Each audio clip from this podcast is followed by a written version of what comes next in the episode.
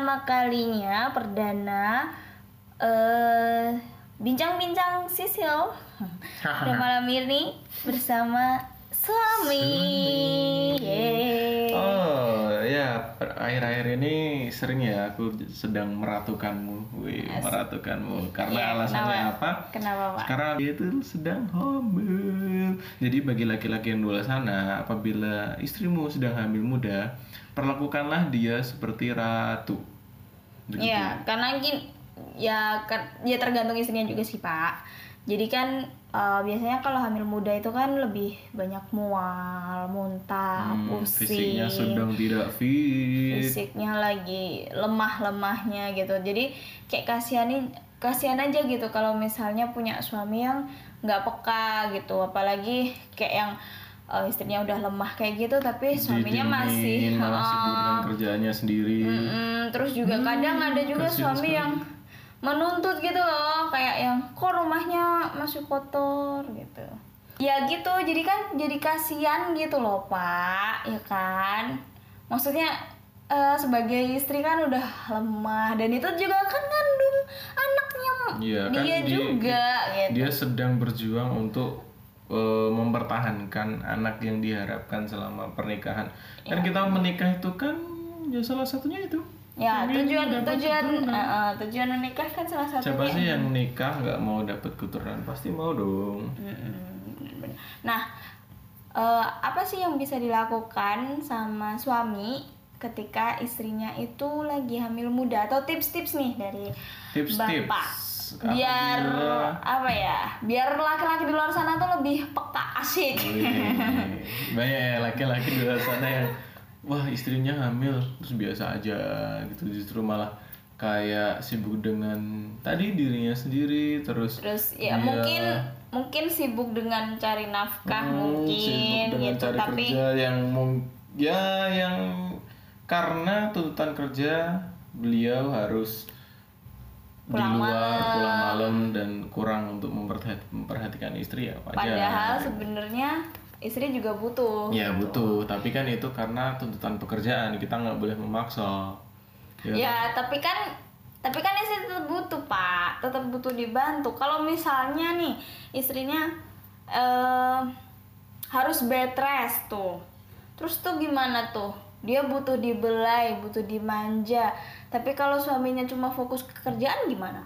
Ya biar tinggal di mertua dulu atau di orang tua dulu biar eh, biar ada yang bantu dia beres-beres atau apa gitu. Jadi emang Kalau misalnya ini PNS atau atau kerja di pemerintahan kan dia nggak so fleksibel ikut freelance ya. teman atau freelance gitu jadi kita nggak boleh memaksa tadi Ya, tanya sebenarnya- apa tips-tips Apa yang bisa dilakukan suami ketika istrinya itu lagi hamil muda? nah pertama eh pertama adalah meringankan pekerjaan istri.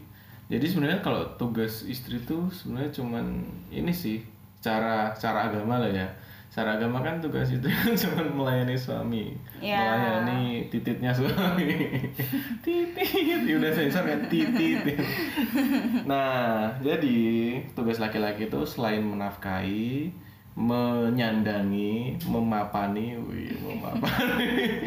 Beri sandang pangan papan Eh, pak bahasanya itu loh ketika nggak? kita ketika kita mau makan kita kasih makan ke istri berarti kan kita yang buatin makan. Ya ya toh. ya. Terus yang kedua kita ngasih pakaian terbaik untuk istri. Terus kita kasih rumah terbaik untuk istri begitu. Ya meskipun pada dasarnya istri itu eh harus taat ke suami. Jadi ketika suami nyuruh apa pun ya harus siap gerak gitu. Tapi ketika istri hamil beda lagi. Eh, karena istri kita hamil kan lemah jadi kita yang harus inisiatif ya. inisiatif. Kita yang harus benar-benar tahu apa yang harus kita lakukan. Widih. Misal orang hamil kan dia nggak boleh angkat-angkat berat nih. Lah sedangkan kalau nyuci kan angkat-angkat berat terus. Ya kecuali Dia- kalau di mesin cuci ya pak ya. Ah, ya, ya dia angkat-angkat Iya, berat iya, dong. iya. Dia angkat-angkat Sih. berat, angkat amber, angkat air lah, bla bla bla, apalah itu. Jadi ketika istri hamil sebisa mungkin suami yang nyuci, ya mau pakai mesin ataupun pakai manual, begitu. Terus kemudian masalah masak memasak nih Ah, biasanya. biasanya tuh kalau Ah, ada ibu hamil tuh hamil yang bener-bener dia nggak mau nyium nasi, ada yang kayak nggak mau nyium bumbu-bumbu bumbu-bumbu yang Nggak strong, ah. nggak suka yang berminyak-minyak. Jadi ya pokoknya tiba-tiba dia- sensitif baunya kayak gitu kayak bau yang awalnya tuh nggak kecium kalau orang biasa normal tuh belum kecium tuh ibu hamil tuh udah kecium. Bahkan ketika sampah ada di dapur, dia ada di kamar itu bisa kecium loh sampai ke istrinya, ya kan.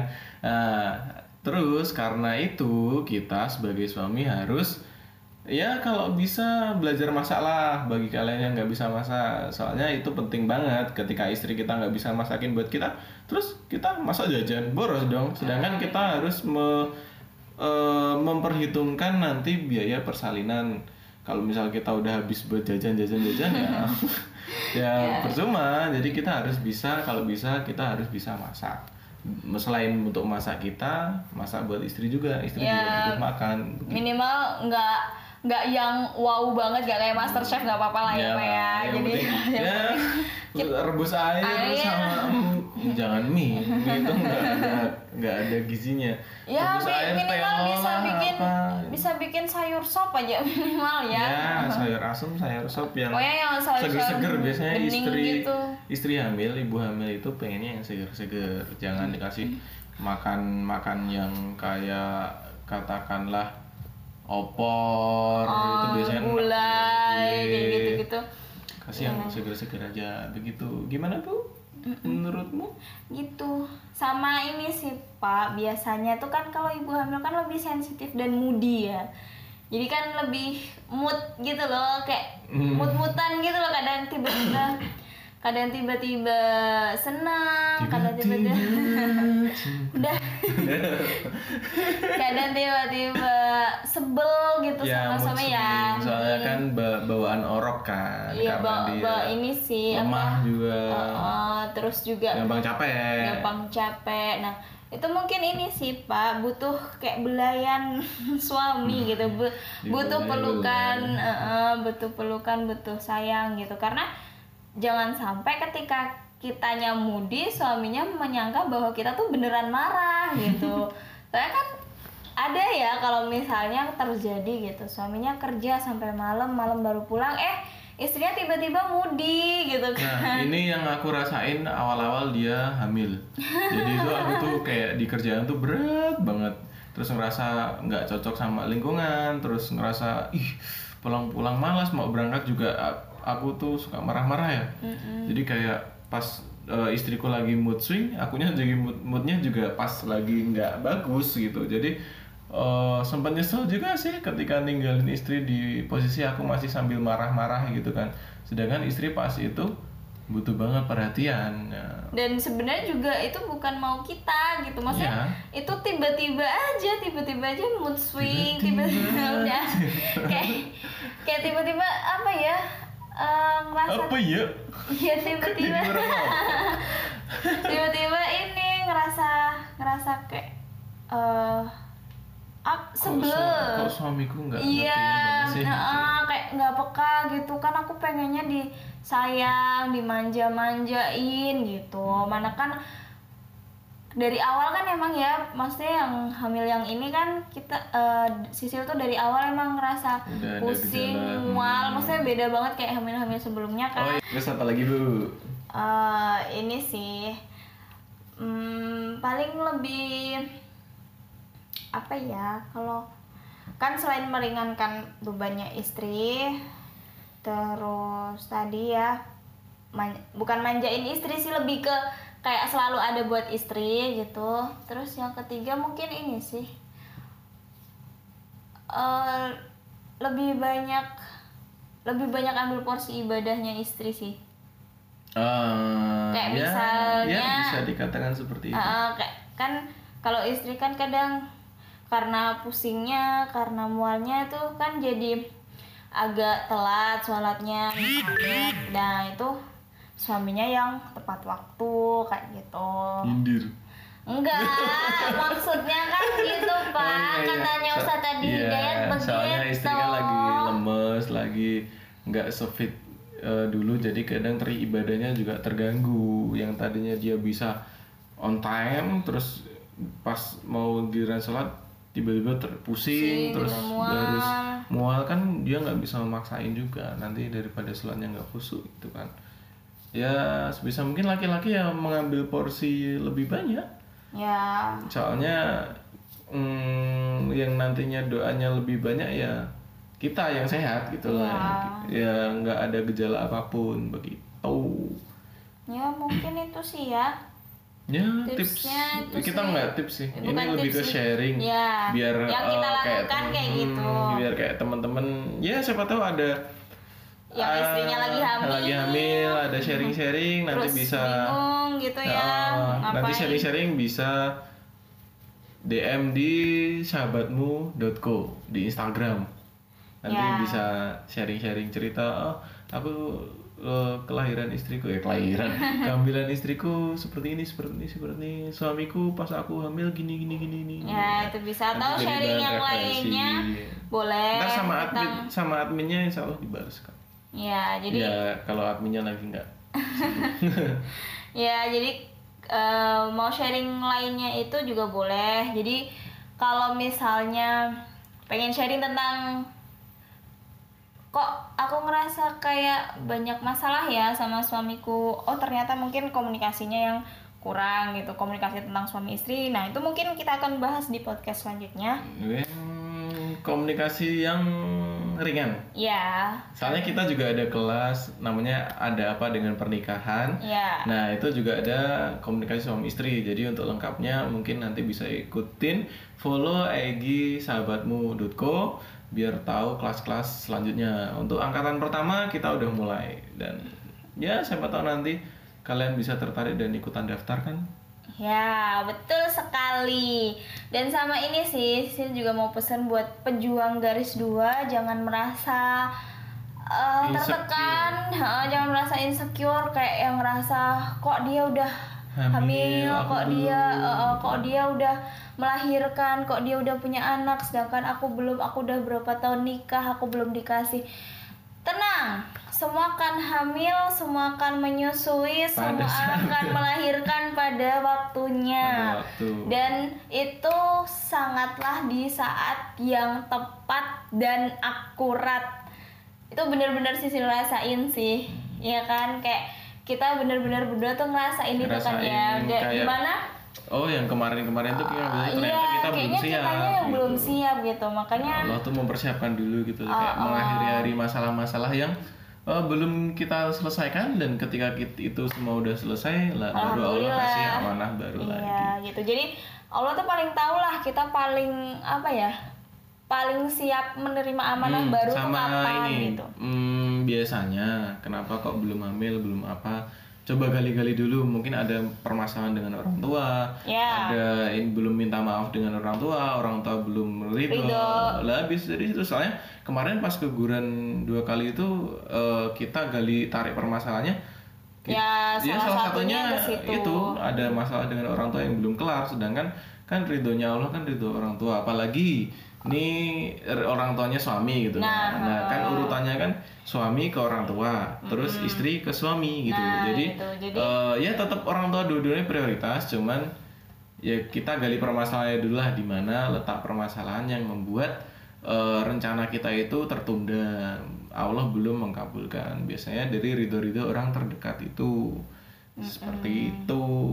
Dan buat teman-teman yang lagi hamil, yang lagi sekarang lagi ngerasain kayak mual, kayak muntah, kayak yang pusing, kayak yang smooth swing, terus badannya pegel-pegel, kakinya linu-linu, nikmatilah. Karena banyak banget orang di luar sana yang pengen banget gitu ngerasain indahnya hamil, ngerasain eh, melahirkan, ngera- ngerasain menyusui kayak gitu.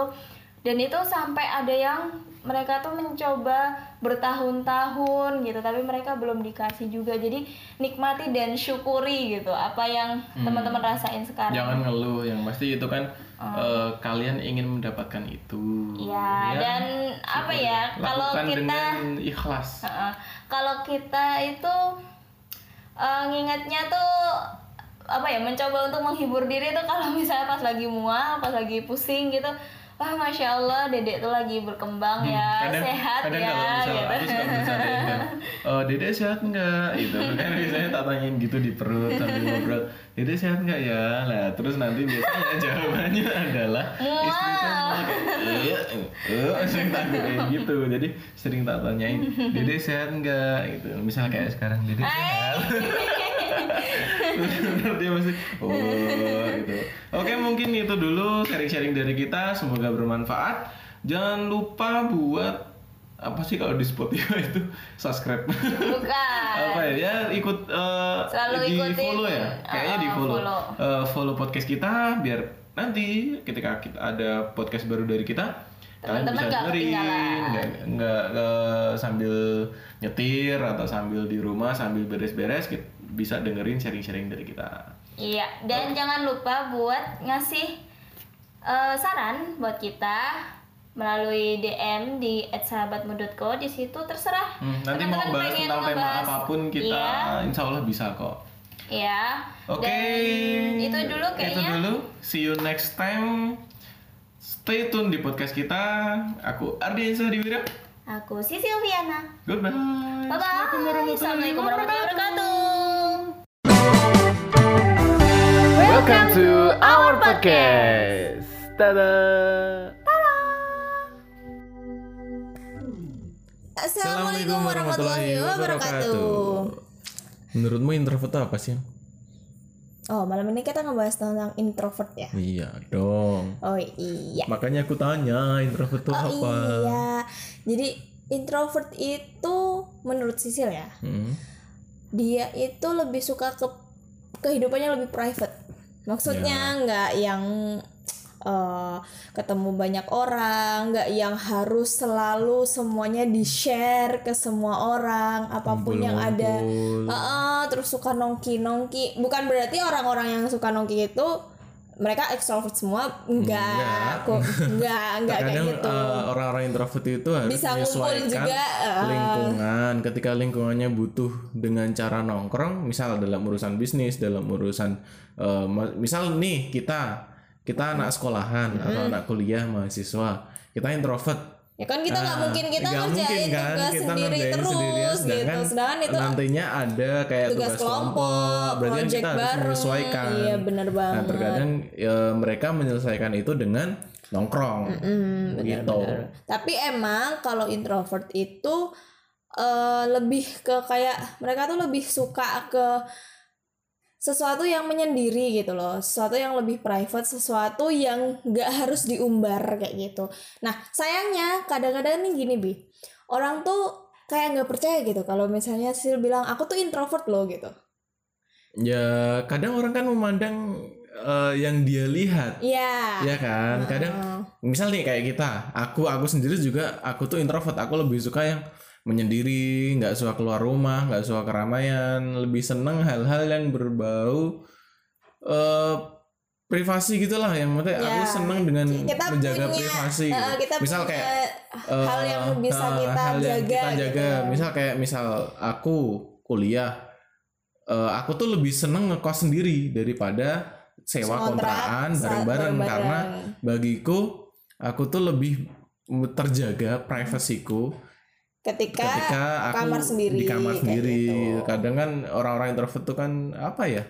Butuh waktu sendiri, waktu sendiri. lebih banyak gitu. Maksudnya nggak harus semua maunya di sharingkan gitu nah kadang orang tuh kayak kayak nggak percaya kok mbak Sisil introvert? Introvert dari mana? Mbak Sisil tuh ya ekstrovert lah gitu.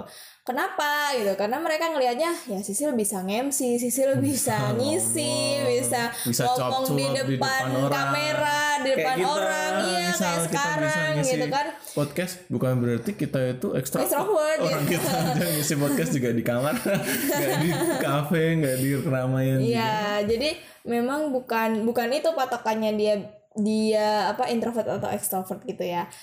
Nah, sayangnya itu butuh adalah ini sih menurutku kayak misal menilai orang introvert atau extrovert itu tuh kayak butuh riset gitu loh. Kayak misal kita harus eh, ngisi pertanyaan jawaban Oh, pertanyaan jawaban kuesioner gitu terus nantinya kita bisa menyimpulkan dari eh, itu ilmu psikologi nggak sih ya itu Nah, dari ada ilmunya yang nantinya ketika kita udah lengkap ngisi kuesioner, oh baru bisa ditentukan oh ini orang ekstrovert, orang introvert.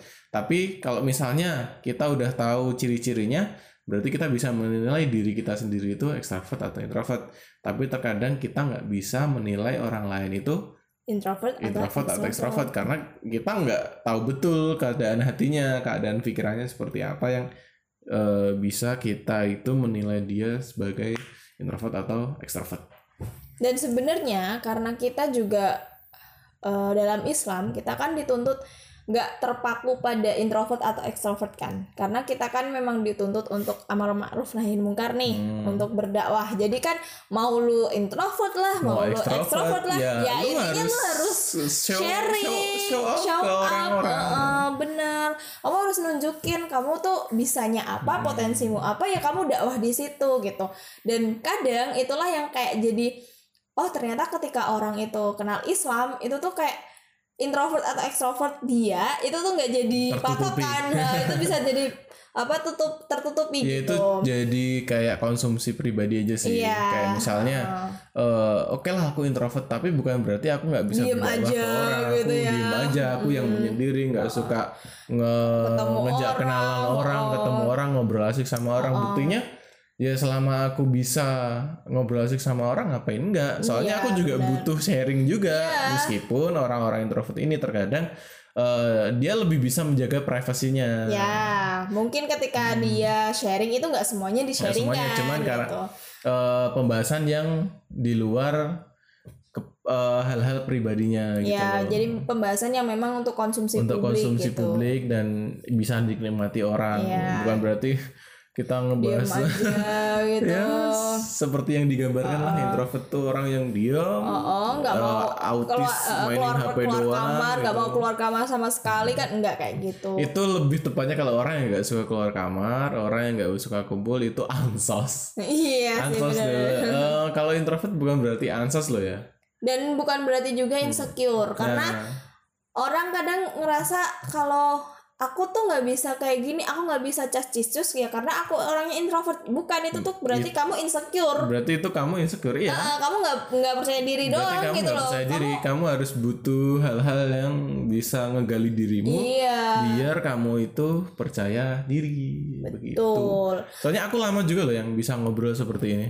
Hmm, Dulu tuh sama. kayak gagap. Iya, kan awal-awal kita bisa benar-benar. dari awal kita nge-YouTube, Iya. ha-ha. kita bikin channel YouTube kan Iya. kita kayak bingung mau ngomong apa sih. Kaku banget. Aku kita nggak gitu. bisa ngomong ceplos-ceplos. Suka kayak Apalagi oh eh, gini gini kita misal ngobrol terus di depan kita kamera nih itu kayak, Kayak, yang oh, ada yang- ngeliatin gitu. apaan ini gitu. Dan- kayak asing gitu loh Dan ini sih lebih ke harus skrip banget gak sih dulu itu pas awal-awal tapi mas makin ke sini sini kita belajar jadi Belajar kayak eh, yang, oh. kita lebih sering selain kita belajar kita juga dengerin referensi orang-orang Iya. ngomong sih kayak kalau aku kan dulu cita-citanya pengen jadi ya bukan cita-cita sih salah satu keinginan kalau cita-cita sama dulu pengen jadi angkatan gitu Oh, kayak iya. jadi tentara keren gitu kan tapi keinginan yang terbesit itu aku tuh pengen jadi penyiar radio Hmm, di Karena- radio.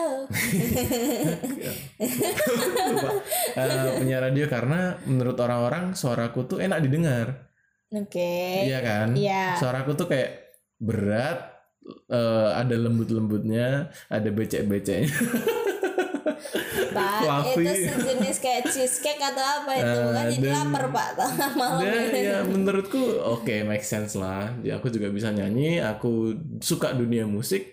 Kenapa aku nggak di penyiar radio gitu? Hmm. Makanya aku belajar juga bagaimana menjadi penyiar yang baik, bagaimana cara ngomong yang baik, bagaimana cara menyampaikan hal yang ingin kita sampaikan dengan jelas kepada audiens. Wela. Tapi kenapa nggak jadi penyiar radio Pak sekarang? Kenapa? Nah, Nah. tadi di sisi lain aku punya impian, di sisi lain aku introvert, aku insecure aku tuh dulu eh enggak orang yang nggak percaya diri mungkin Hmm. karena masa kecilku aku orang yang eh jadi bully-bulian teman-teman lah bukan eh, dari keluarga dari lingkungan dari teman main itu tuh sering dibully makanya dari situ aku tuh kayak ngerasa apa pun yang aku lakukan itu pasti menjadi hal Salah. yang bully loh Bi- Ah, jadi kayak sesuatu yang sesuatu yang lelucon padahal membuat- sebenarnya enggak gitu bukan kan. sebenarnya aku juga bisa serius aku Iya. juga ada potensi loh gitu Hmm. kayak misal kalau kalau ketika aku eh, mengingat masa-masa bullying itu itu tuh ngerasa kayak ketika aku melakukan sesuatu itu tuh kayak membuka pintu gerbang bagiku loh ketika aku mem- melakukan sesuatu kayak membuka pintu gerbang untuk orang lain membuliku gitu ah jadi aku jadi takut untuk meluapkan potensi-potensiku itu aku jadi takut karena eh, bagiku itu adalah itu tadi gerbang untuk orang-orang itu bisa ngebully aku Ngebully. dan Hmm. makanya ya meskipun banyak yang pro ngedukung tapi pada akhirnya eh, aku masih belum siap untuk dibully bully. Aku belum siap dengan haters. Hmm. karena aku dulunya orang yang terbully gitu loh. jadi kayak ada masa lalu kelam dari situ. Makanya aku nggak bisa show up gitu. Nah Hmm. sekarang aku lagi belajar memaafkan semua itu. Menggali potensiku ya tara. Lebih apa ya?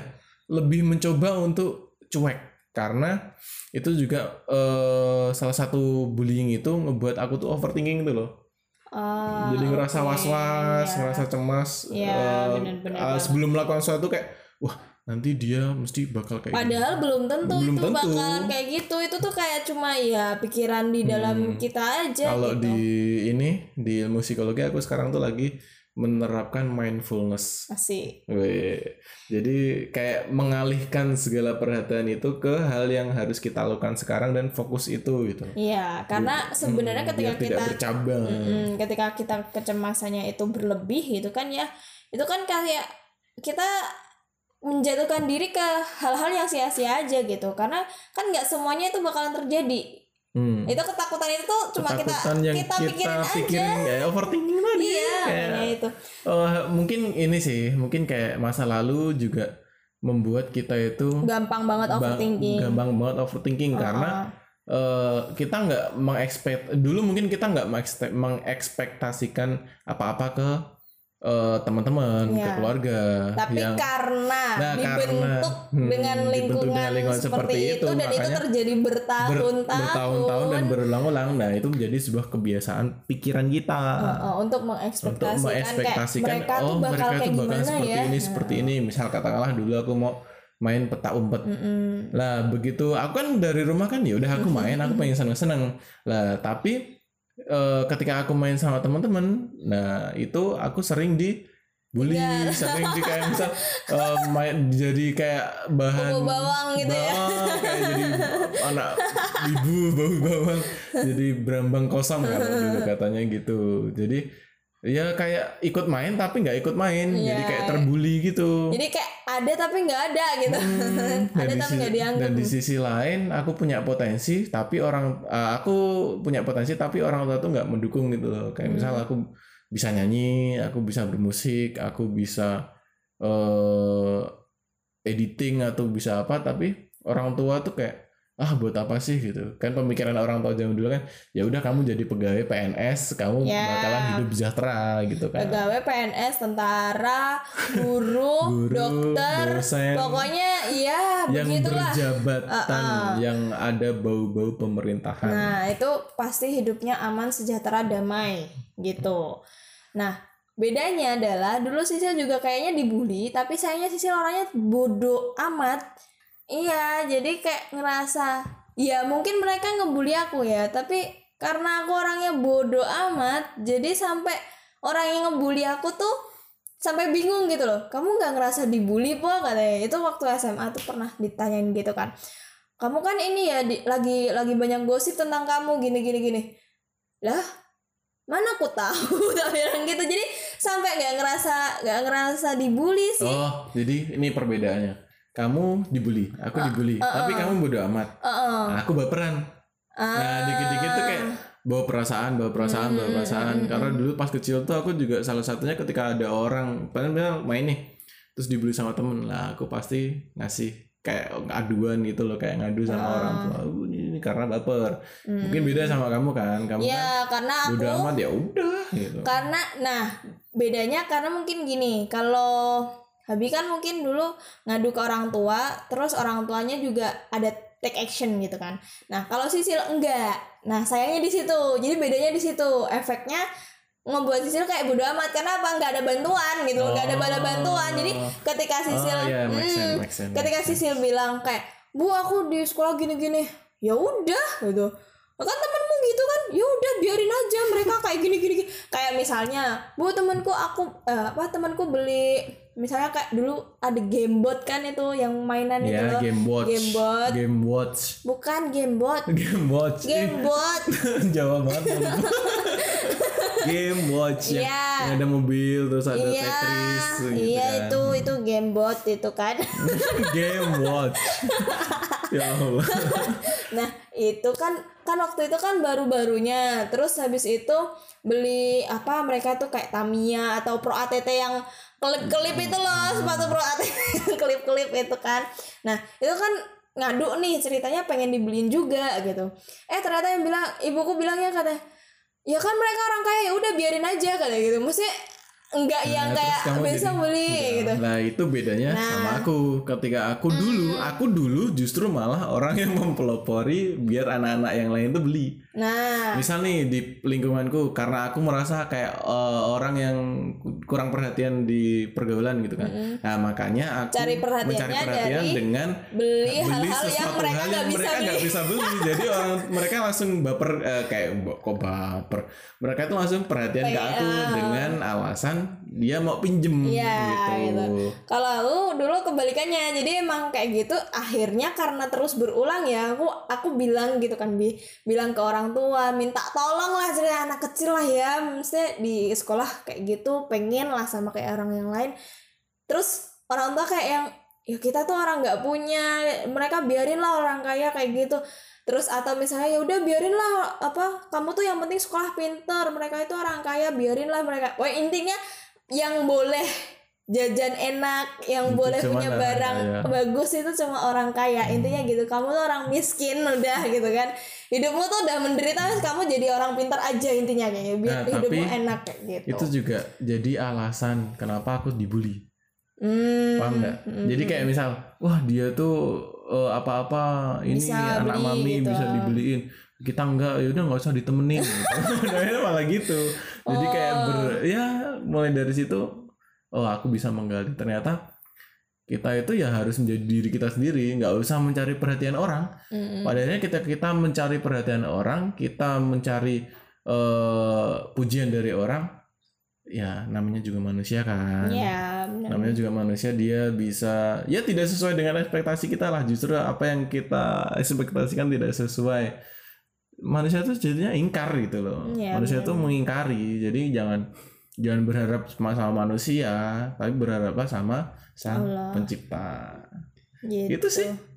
Iya benar. Tapi ya emang sih ya apa pun yang terjadi dalam kehidupan masa lalu kita tuh ngefeknya sampai Efeknya sampai sekarang. dewasa. Makanya makanya kenapa eh jangan sampai besok tuh anak-anak kita generasi di bawah kita, kita gitu harus ya. memutus mata rantai. Nah itu jangan sampai kita melakukan hal yang sama, sama. gitu dan jangan sampai eh, apa ya eh, peng- ada pengulangan lagi gitu loh. Ada pengulangan lagi antara cara didik orang tua kita yang mungkin kurang tepat gitu ya ke anak-anak kita nanti kayak gitu. Yaps. Oh, ya mungkin itu dulu ya. Kita Kayaknya bisa itu lanjut dulu. ke di next.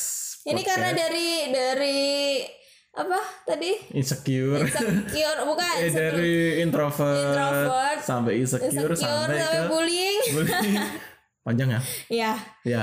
Mungkin Moga-moga itu dulu teman-teman sih. nggak nggak bosen deh bosen ya dengerin kita cuap-cuap, cerita. kita Ya cerita. anggaplah ini sebagai pengantar tidur lah ya dongeng dongeng pengantar tidur gitu. Pengantar bersih-bersih, pengantar pagi hari kamu sambil Ya, minum kopi. Bisa jadi. Kan sekarang nggak Hmm, ya radio masih lah. Ya. Tapi sekarang kalian bisa milih kok dengerin di podcast kita, ya kan? Oke, Semoga kalian suka. Ke kalau misal ada saran ataupun apa yang kritikan kita apa yang kita bahas? bahas bisa DM di At sahabatmu sahabatmu.co. Jangan lupa juga follow Instagramku ar- @ardiansyah di underscore di Wiryo. Dan punya aku at sisil.viana. Nah nanti kalian bisa ya Sharing boleh? sharing boleh nanti. Atau pengen cerita dan kita kita bacain cerita tem- Eh, mungkin kalian kita juga boleh. kalian bisa ngasih saran fit-fit Instagram kita Boleh. sharing-sharing tentang apa. Oke, kita terima dengan senang hati. Akhirnya Terima kita kasih. bisa dapat konten. terima kasih, cukup sekian. Terima Wassalamualaikum kasih udah warahmatullahi dengerin wabarakatuh. podcast kita. Waalaikumsalam warahmatullahi wabarakatuh. Welcome to our podcast. Tada. Assalamualaikum warahmatullahi wabarakatuh. Menurutmu introvert itu apa sih? Oh, malam ini kita ngebahas tentang introvert ya. Iya dong. Oh iya. Makanya aku tanya introvert itu Oh apa? iya. Jadi introvert itu menurut Sisil ya, Hmm. dia itu lebih suka ke kehidupannya lebih private. Maksudnya nggak yang eh, ketemu banyak orang, nggak yang harus selalu semuanya di share ke semua orang, apa pun yang ada. Ngumpul. Heeh, terus suka nongki nongki. Bukan berarti orang-orang yang suka nongki itu mereka ekstrovert semua enggak Enggak. kok enggak enggak kayak gitu eh, orang-orang introvert itu harus Bisa ngumpul menyesuaikan juga, eh. lingkungan. Ketika lingkungannya butuh dengan cara nongkrong, misal dalam urusan bisnis, dalam urusan eh, ma- misal nih kita kita anak sekolahan atau anak kuliah mahasiswa, kita introvert. ya kan kita nggak Ah, mungkin kita nggak ngerjain mungkin kan tugas kita sendiri terus sendirian, gitu. Sedangkan sedangkan itu nantinya ada kayak tugas tugas, kelompok, berarti kan kita harus menyesuaikan. Iya, bener nah banget. terkadang ya, mereka menyelesaikan itu dengan nongkrong. Hmm, gitu. tapi emang kalau introvert itu eh, lebih ke kayak mereka tuh lebih suka ke sesuatu yang menyendiri gitu loh sesuatu yang lebih private sesuatu yang nggak harus diumbar kayak gitu. Nah sayangnya kadang-kadang nih gini bi orang tuh kayak nggak percaya gitu kalau misalnya Sil bilang aku tuh introvert loh gitu.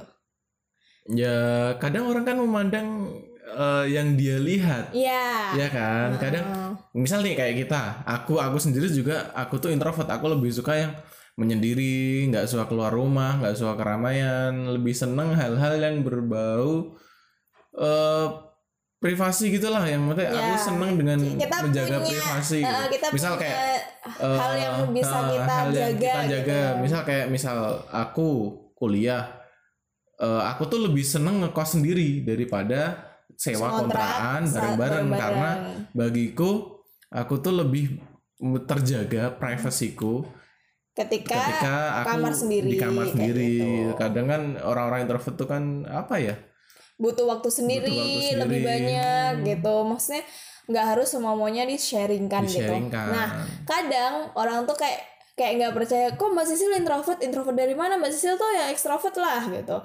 Kenapa? Gitu. Karena mereka ngelihatnya ya Sisil bisa nge-MC Sisil bisa ngisi bisa, Bisa ngomong di depan, di depan orang. kamera di Kayak depan kita, orang. Iya kayak kita bisa sekarang ngisi gitu kan. podcast bukan berarti kita itu ekstrovert Extrovert, orang gitu. kita aja ngisi podcast juga di kamar nggak di kafe nggak di keramaian juga. Iya, jadi memang bukan bukan itu patokannya dia dia apa introvert atau extrovert gitu ya.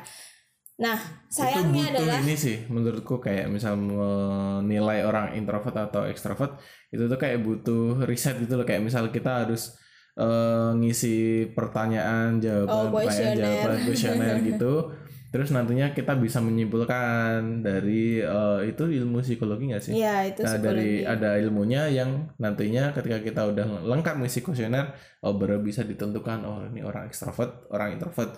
Tapi kalau misalnya kita udah tahu ciri-cirinya, berarti kita bisa menilai diri kita sendiri itu ekstrovert atau introvert. Tapi terkadang kita nggak bisa menilai orang lain itu introvert, introvert atau ekstrovert karena kita nggak tahu betul keadaan hatinya, keadaan pikirannya seperti apa yang eh, bisa kita itu menilai dia sebagai introvert atau ekstrovert.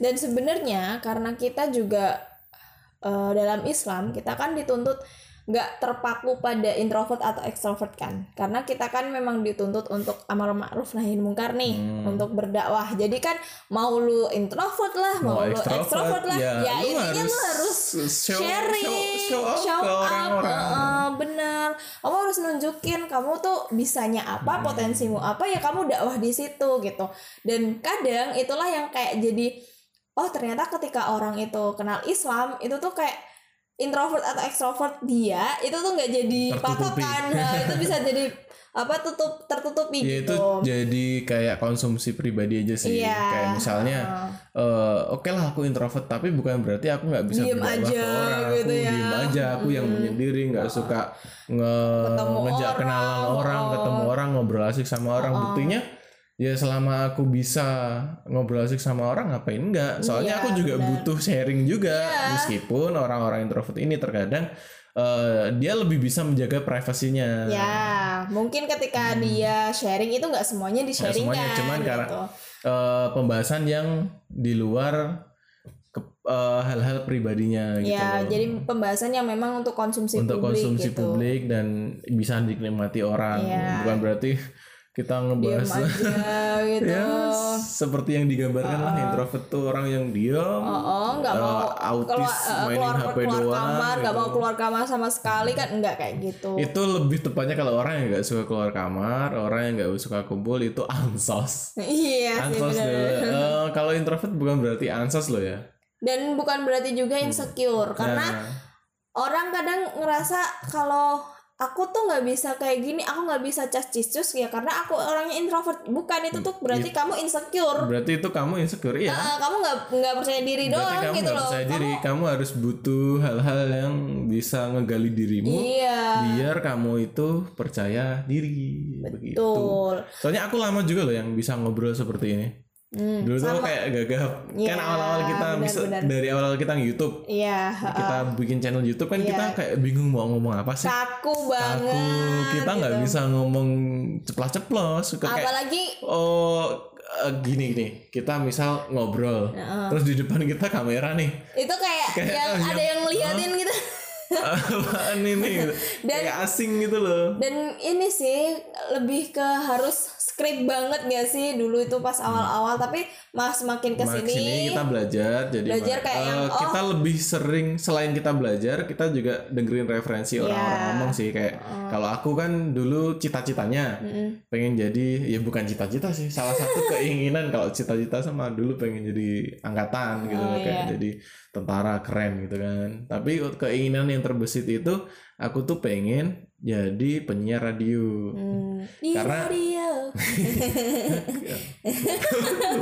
Eh, penyiar radio karena menurut orang-orang suaraku tuh enak didengar Oke. iya kan Iya. suaraku tuh kayak berat eh, ada lembut-lembutnya ada becek-beceknya Pak, fluffy. itu sejenis kayak cheesecake atau apa itu Eh, kan jadi dan- lapar Pak tengah malam. Dan ya menurutku oke make sense lah. Ya, aku juga bisa nyanyi, aku suka dunia musik. Kenapa aku nggak di penyiar radio gitu? Hmm. Makanya aku belajar juga bagaimana menjadi penyiar yang baik, bagaimana cara ngomong yang baik, bagaimana cara menyampaikan hal yang ingin kita sampaikan dengan jelas kepada audiens. Wela. Tapi kenapa nggak jadi penyiar radio Pak sekarang? Kenapa? Nah, Nah. tadi di sisi lain aku punya impian, di sisi lain aku introvert, aku insecure. aku tuh dulu eh enggak orang yang nggak percaya diri. Mungkin Hmm. karena masa kecilku aku orang yang eh jadi bully-bulian teman-teman lah, bukan eh, dari keluarga, dari lingkungan, dari teman main itu tuh sering dibully. Makanya dari situ aku tuh kayak ngerasa apa pun yang aku lakukan itu pasti menjadi hal yang bully loh. Bi- Ah, jadi kayak sesuatu yang sesuatu yang lelucon padahal membuat- sebenarnya enggak gitu. bukan kan. sebenarnya aku juga bisa serius aku Iya. juga ada potensi loh gitu Hmm. kayak misal kalau kalau ketika aku eh, mengingat masa-masa bullying itu itu tuh ngerasa kayak ketika aku melakukan sesuatu itu tuh kayak membuka pintu gerbang bagiku loh ketika aku Hmm. me- melakukan sesuatu kayak membuka pintu gerbang untuk orang lain membuliku gitu Ah. jadi aku jadi takut untuk meluapkan potensi-potensiku itu aku jadi takut karena eh, bagiku itu adalah itu tadi gerbang untuk orang-orang itu bisa ngebully Ngebully. aku dan Hmm. makanya ya meskipun banyak yang pro ngedukung tapi pada akhirnya eh, aku masih belum siap untuk dibully bully aku belum siap dengan haters Hmm. karena aku dulunya orang yang terbully gitu jadi kayak ada masa lalu kelam dari situ makanya aku nggak bisa show up gitu nah Hmm. sekarang aku lagi belajar memaafkan semua itu menggali potensiku ya tara lebih apa ya lebih mencoba untuk cuek karena itu juga eh, salah satu bullying itu ngebuat aku tuh overthinking gitu loh Ah, jadi ngerasa was-was, ya. ngerasa cemas. Iya, eh, benar-benar eh, banget. sebelum melakukan sesuatu kayak, wah nanti dia mesti bakal kayak. Padahal belum tentu Belum itu tentu. bakalan kayak gitu. Itu tuh kayak cuma ya pikiran di dalam Hmm. kita aja Kalau gitu. di ini di ilmu psikologi aku sekarang tuh lagi menerapkan mindfulness. Asik. Weh.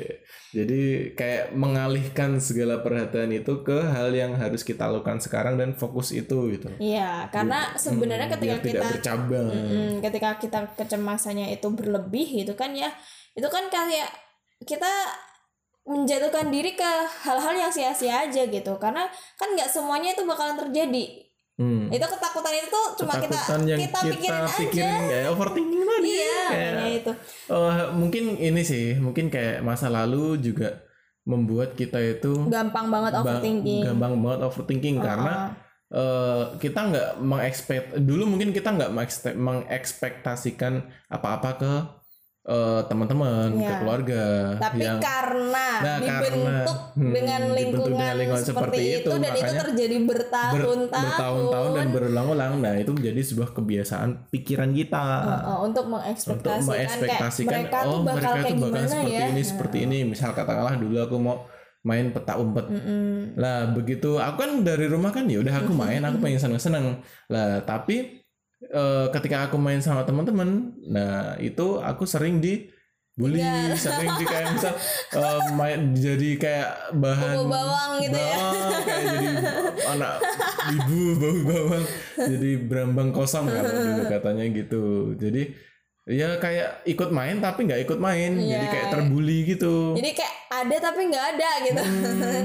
ada tapi nggak dianggap dan di sisi lain aku punya potensi tapi orang eh, aku punya potensi tapi orang tua tuh nggak mendukung gitu loh. Kayak misal Hmm. aku bisa nyanyi aku bisa bermusik aku bisa eh editing atau bisa apa tapi orang tua tuh kayak ah buat apa sih gitu kan pemikiran orang tua zaman dulu kan ya udah kamu jadi pegawai PNS kamu Ya. bakalan hidup sejahtera gitu kan pegawai PNS tentara guru, Guru, dokter dosen. pokoknya ya yang begitulah berjabatan Uh-uh. yang ada bau-bau pemerintahan Nah, itu pasti hidupnya aman, sejahtera, damai gitu. Nah, bedanya adalah dulu Sisil juga kayaknya dibully, tapi sayangnya Sisil orangnya bodoh amat. Iya, jadi kayak ngerasa ya mungkin mereka ngebully aku ya, tapi karena aku orangnya bodoh amat, jadi sampai orang yang ngebully aku tuh sampai bingung gitu loh. Kamu nggak ngerasa dibully po katanya. Itu waktu SMA tuh pernah ditanyain gitu kan. Kamu kan ini ya di- lagi lagi banyak gosip tentang kamu gini gini gini. Lah mana aku tahu? Tak bilang gitu. Jadi sampai nggak ngerasa nggak ngerasa dibully sih. Oh jadi ini perbedaannya kamu dibully. Aku dibully. uh, tapi kamu bodo amat. Heeh. Nah, aku baperan. Nah Ah. dikit-dikit tuh kayak bawa perasaan bawa perasaan bawa Hmm, perasaan karena dulu pas kecil tuh aku juga salah satunya ketika ada orang bilang main nih terus dibully sama temen. Lah aku pasti ngasih kayak aduan gitu loh kayak ngadu sama Ah. orang tua. "Oh, ini, karena baper. Hmm. mungkin beda sama kamu kan. Kamu kan ya karena aku bodo amat ya udah gitu. Karena nah bedanya karena mungkin gini kalau Habi kan mungkin dulu ngadu ke orang tua terus orang tuanya juga ada take action gitu kan. Nah kalau Sisil enggak. Nah sayangnya di situ. Jadi bedanya di situ. Efeknya ngebuat Sisil kayak bodo amat. Karena apa? Nggak ada bantuan gitu. Nggak ada bala bantuan. Jadi ketika Sisil oh, iya, make sense, hmm, make sense, ketika make sense. Sisil bilang kayak bu aku di sekolah gini-gini. Ya udah gitu kan temenmu gitu kan? Ya udah biarin aja mereka kayak gini gini gini. kayak misalnya bu temanku aku eh, apa temanku beli misalnya kayak dulu ada gamebot kan itu yang mainan itu ya game watch. Gamebot. game watch. Bukan gamebot game watch. Ih, gamebot Jawa banget. Game watch yang, Iya. yang ada mobil terus ada iya. Tetris gitu iya kan. itu itu game bot itu kan. Game watch. Ya Allah. Nah itu kan kan waktu itu kan baru-barunya. Terus habis itu beli apa mereka tuh kayak Tamiya atau Pro ATT yang kelip-kelip itu loh sepatu Pro ATT kelip-kelip itu kan. Nah itu kan ngadu nih ceritanya pengen dibeliin juga gitu.